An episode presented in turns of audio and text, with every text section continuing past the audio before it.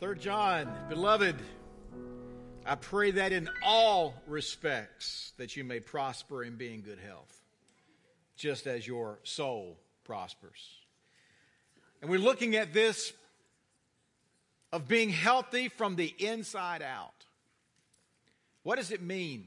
We've, we've been defining our terms. What, is it, what does it mean to, to be healthy? What does it mean to prosper? When, when the writer here speaks of the soul prospering, what, is that, what does that really look like?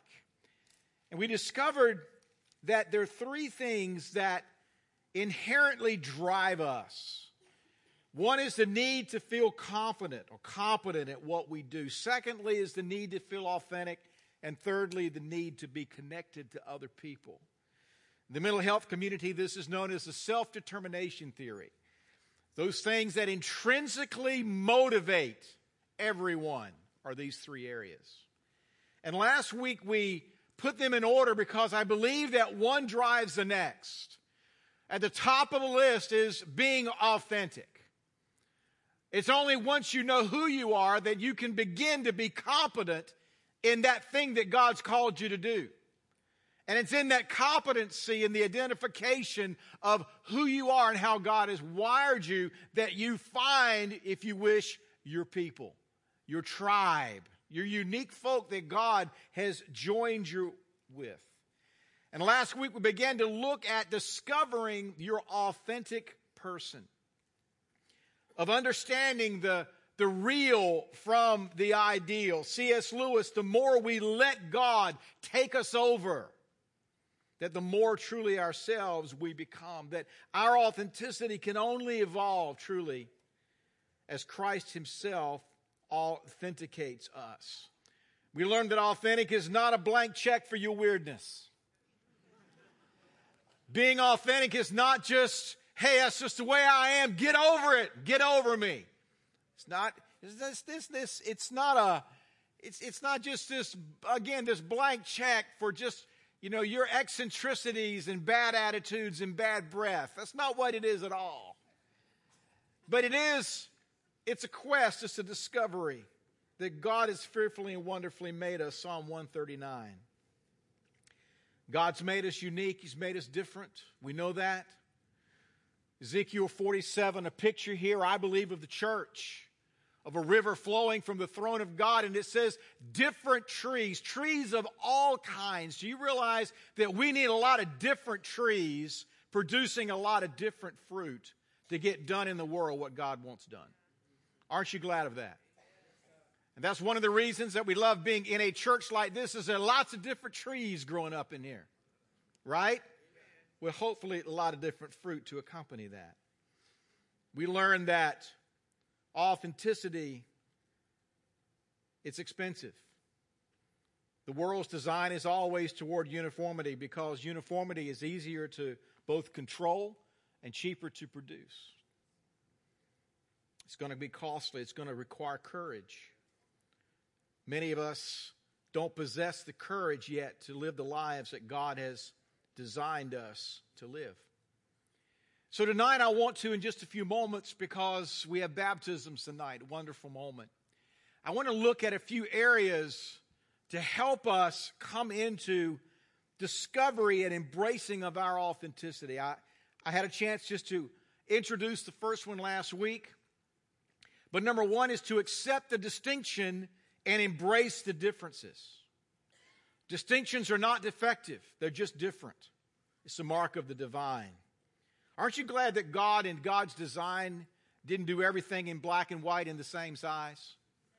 I mean, look, look at, just go outside, look at the trees, look at what God, I mean, God did a lot of things in terms of the creation of, quite frankly, you wonder why, well, I wonder why God went to all that trouble to craft something in nature that unique that beautiful. Why? Because that is just God being expressed in everything that God made. And yet, it is through you and me. It is through those that, of us who are made in His divine nature, that share in that divine nature, whereby which the greatest opportunity for distinction exists. Many times, though, that the culture tells us that being different is not something to be desired. It doesn't fit. We looked last week at Pentecost in the book of Acts.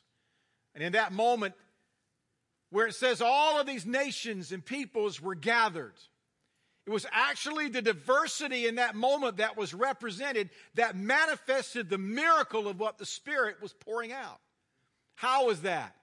Is that as the Spirit was enabling people to worship God, all of these different folk, all the diversity, all these different trees gathered in one place, and they were able to do what? Hear God being praised in their own language. It was actually the diversity represented at Pentecost that manifested the miracle of what God was pouring out. Accepting these distinctions and the differences. The second thing that we have to deal with, and this is a big one, is the fear of man. What will they think? Now, we all have these voices in our head of our mamas and daddies. Don't do that, your face will freeze like that. And there's some voices that it's, it's good to have in the back of your mind. A good little, I think it's, it's, it's a right healthy to be a little bit afraid of your daddy. A little bit afraid of your mama. There's nothing wrong with that. I mean, come on, growing up, I mean, daddy was like, Rrr. I mean, your mama would say, you know, when your daddy comes home. I mean, you realize it had come, it had been ramped up that she was uncovering the weapons of mass destruction because I'm going to tell you, daddy, when he comes home. And so there's, there's a right fear of man, but there's, there's a wrong fear of man as well. And it's as those voices that play out that says, what will they think? God had revealed himself to a man pretty supernatural way, a bush catching on fire, not being consumed, and speaks to, begins this, this talking plant, begins to call this man forth. God begins to speak to Moses and said, I've, I've got an impossible task for you. Moses in chapter 4, he says, What if they don't believe me? What if they won't listen to me? I mean, imagine for a moment like this that you're having, eh, having an encounter with the living God. And in this moment, you're pushing back against God because, in some ways, Moses was more afraid of the men he was getting ready to face than God himself in this moment. Now, I don't know about you, but fear, that's a pretty powerful fear. I mean, this is God talking. This is heaven opening. This is the burning. This is that whole moment. And we're more, we're asking, we're more concerned about what their opinion might be in this moment than I wonder if God will set me on fire. Fear of man's pretty powerful motivation. Finally, a few verses later, finally Moses just throws, him, his, throws his hands up to God. Please, just send somebody else to do it. Proverbs 29 25 says, The fear of man will prove to be a snare. See, real freedom is found in our authenticity, where we're free from what someone else thinks. Can you imagine being that free? Can you really imagine the freedom that will come to your life if you could live it without all the voices and being afraid of what will they say? I would I, can't wait to meet they someday. You with me? They experts about everything and telling us how what we should wear and eat and how to do life. They, they, studies have shown. My wife and I now, we giggle every time we hear that. Studies have shown. I mean, that three people got together and they did a study. And they came up with an opinion. But if I say studies have shown, other than we had a conversation over lunch, it sounds impressive, doesn't it? Paul wrote in 1 Corinthians 4, listen to this. I care very little Don't you love Paul sometimes? Paul, right on the verge of a little tude here. I care very little if I'm judged by you or any human court. But then he goes on, he says, Indeed, I don't even judge myself. I mean, first of all, this is a man that was intimate with God, but this was a man that knew that when it came right down to it, the only opinion that really mattered in the thing was God's opinion. Imagine living in a place, a life of freedom, where the only opinion that really matters is God's opinion. Wow. And the only way that we manifest our authenticity, that we come into an agreement with God's design for your life and for my life, is to come in agreement with His affirmation. And that means that we have to fall out of agreement with all these other voices out there and watch the fear of man dissipate around our life. My Lord, what a measure of freedom that we need to step into. Along with that comes number three, crippling comparison. Do I measure up? I may have mentioned last week, I just got back from my 40th class reunion. Once again, what a weird collection of people. And the 40th is, 40th is a little bit better than the early ones because the early ones, you know, you're, you're renting a car because you're still driving your college.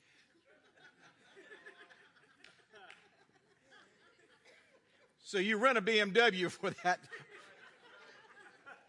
For the 10th, you know, you're rolling up in a car that you could barely afford to lease for one night, much less own. But you're trying to look good, you know. And so for the 40th, I remember my, my prayer was uh, they, they asked me, as the only member of the clergy of the class, so I'm, I'm praying the prayer, and I prayed at the end of the prayer, and God, for all these men here tonight holding their bellies in, trying to look 10 years younger, protect them that they wouldn't die here in our midst.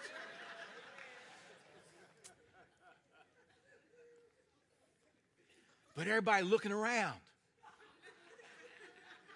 What's he driving? Brother's gotten a little heavier. He got no hair left. Now, by the 40th, the ship's pretty much sailed. So it's pretty much, it's an easy one. You with me? Not nearly as stressful as like 20 and 30 and, you know, because you're still trying to be a little something, you know? So you're just whipping out pictures of the grandkids by now. You just don't care anymore.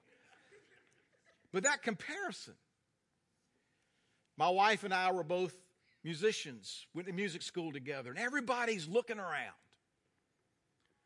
Teachers tell you, you know, for every moment you're not in the practice room, somebody else is. So you're with a few hundred other folk, they're all competing for the same job at McDonald's when you graduate.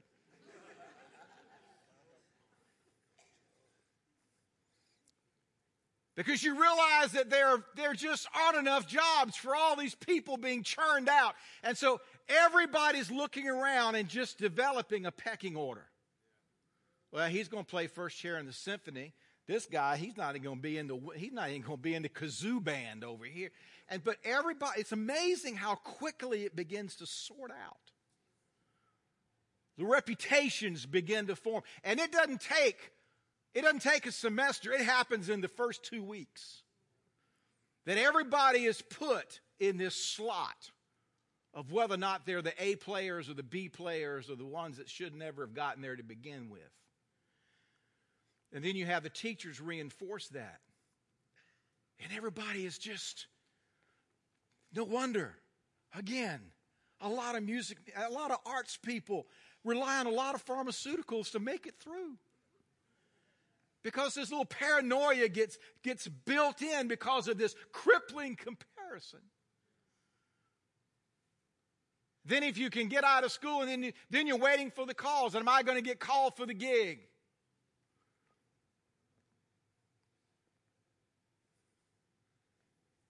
And often,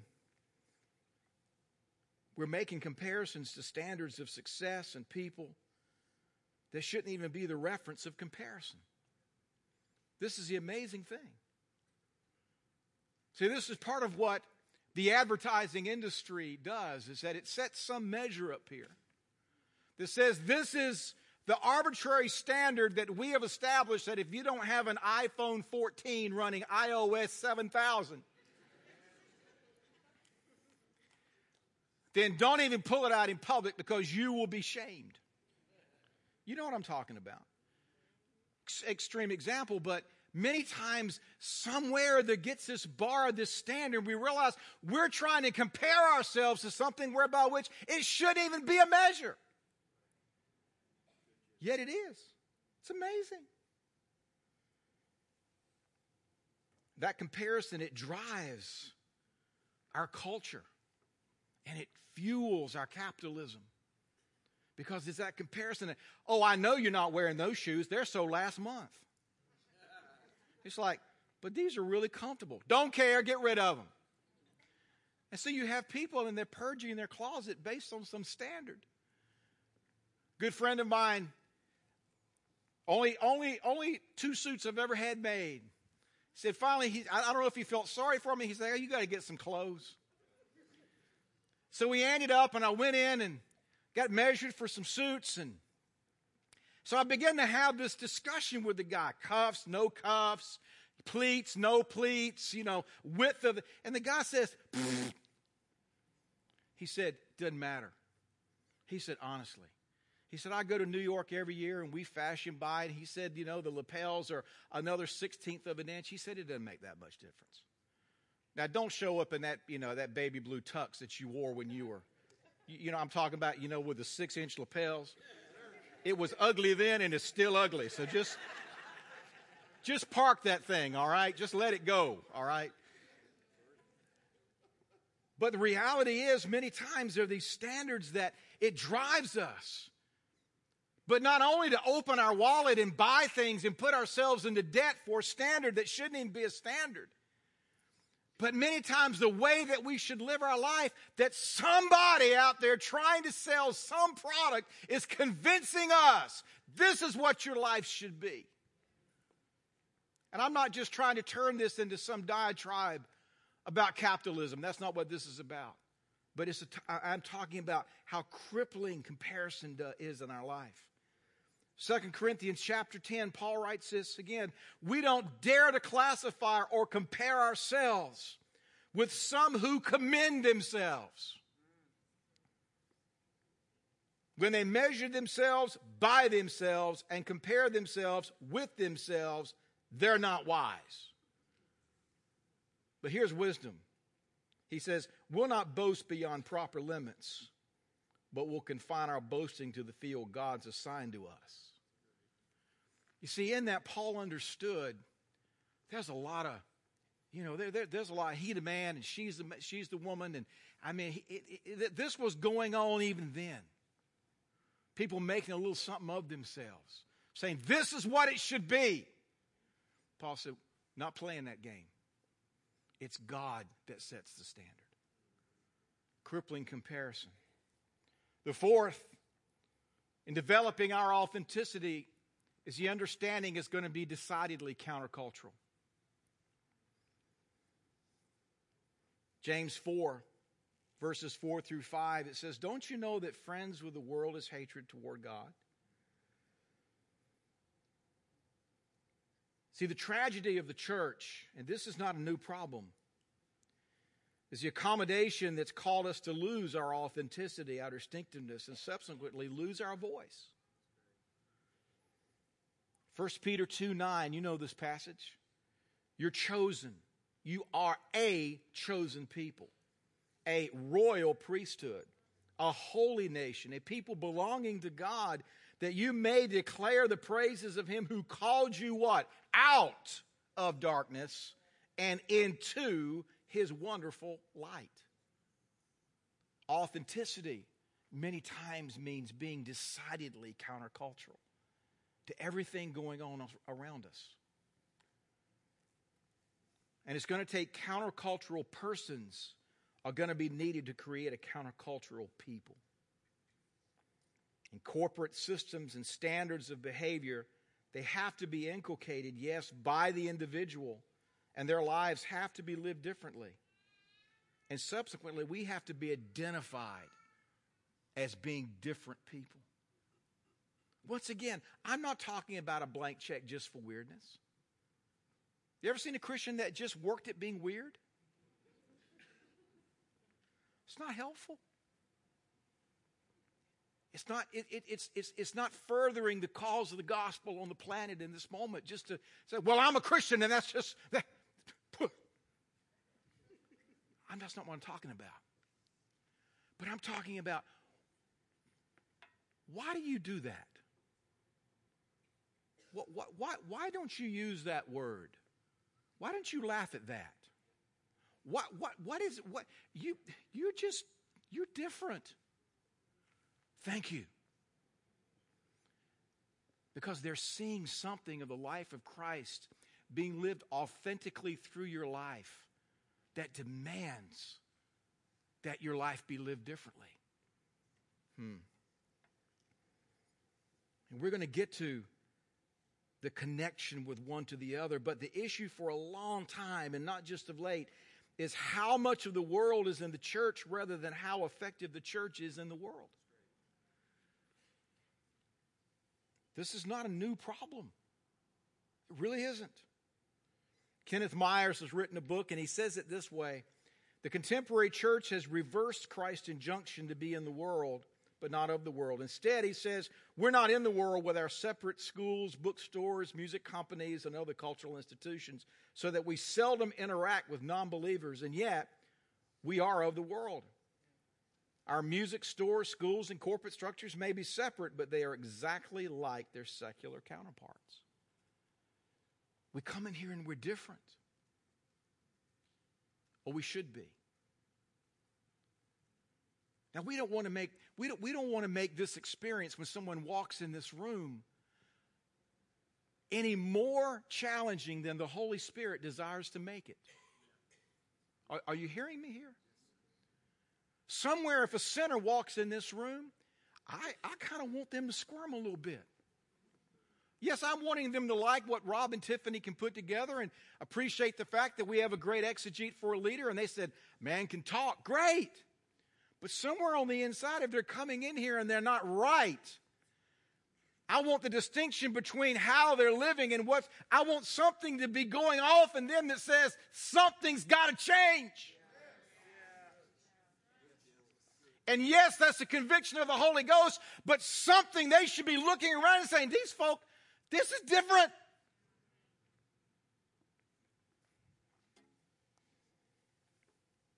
Fourth century, Constantine. Broke the chain of persecution against Christians. Sat on a number of councils. I mean, interesting, but it's a, it's, it, was a, it was a mixed bag with Constantine. Because he was trying to create a state religion, which he, he kind of did. But the problem is to, to get all these folk to come in, he said, bring everything you got. You like candles? Great. Bring those. Robes? Great. Special days? Yeah, pick them. We'll just plug them right in. Matter of fact, I mean, you can look at a lot of things that still are practiced in the church today and go all the way back to the fourth century. And you can say, wow, that didn't have a biblical root at all. That had a pagan root that a guy brought in to try to make his church, make this thing more comfortable for folks coming in, to accommodate. And you've heard me make this statement before, but somehow the goal is that the church not be so camouflaged. And when I say the church, I'm not talking about what we do in this room, I'm talking about you and me. That we're not so camouflaged in the culture that we don't stand out. You know, there's a reason that hunters don't just, you know, wear camo and they're bright orange. I'm different, don't shoot at this. There's something decidedly countercultural about us that the world is desperately wanting to see. They really do. They don't want to see a better version of themselves. They want to see something completely different. And that's what this gospel offers is something completely different. Not a new and improved, but a 180. But it's it's only lived if you can live it authentically. And then lastly, and I'll just speak to this quickly to have a truly authentic life, part of it's going to have to be lived alone and alone with God. Jeremiah 1 Before I formed you, I knew you, appointed you to be a prophet. That sounds so wonderful until you realize what it cost him. No one understands me. It could be you're weird or a sociopath, or you aren't to be completely understood. Because if you're looking to be completely understood in your authenticity, your relationships are going to suffer. Marriage, you don't get me. Married to the same woman for 38 years, and sometimes we look at each other like, it's not what I said. Yes, it is. now, we've learned to keep the, to check the body language. I mean, if, you know, once you cross over certain, certain decade thresholds, you just learn to just, you keep it tight. But inside you're going, huh?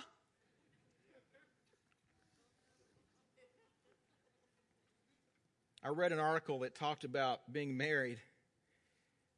It says the person who is best suited to us is not the person who shares our every taste, but the person who can negotiate differences in taste intelligently, the person who's good at disagreement.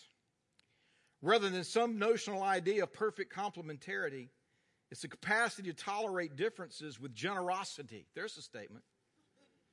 That's the true marker of the not overly wrong person. Listen to this. Compatibility is an achievement of love, it must not be its precondition.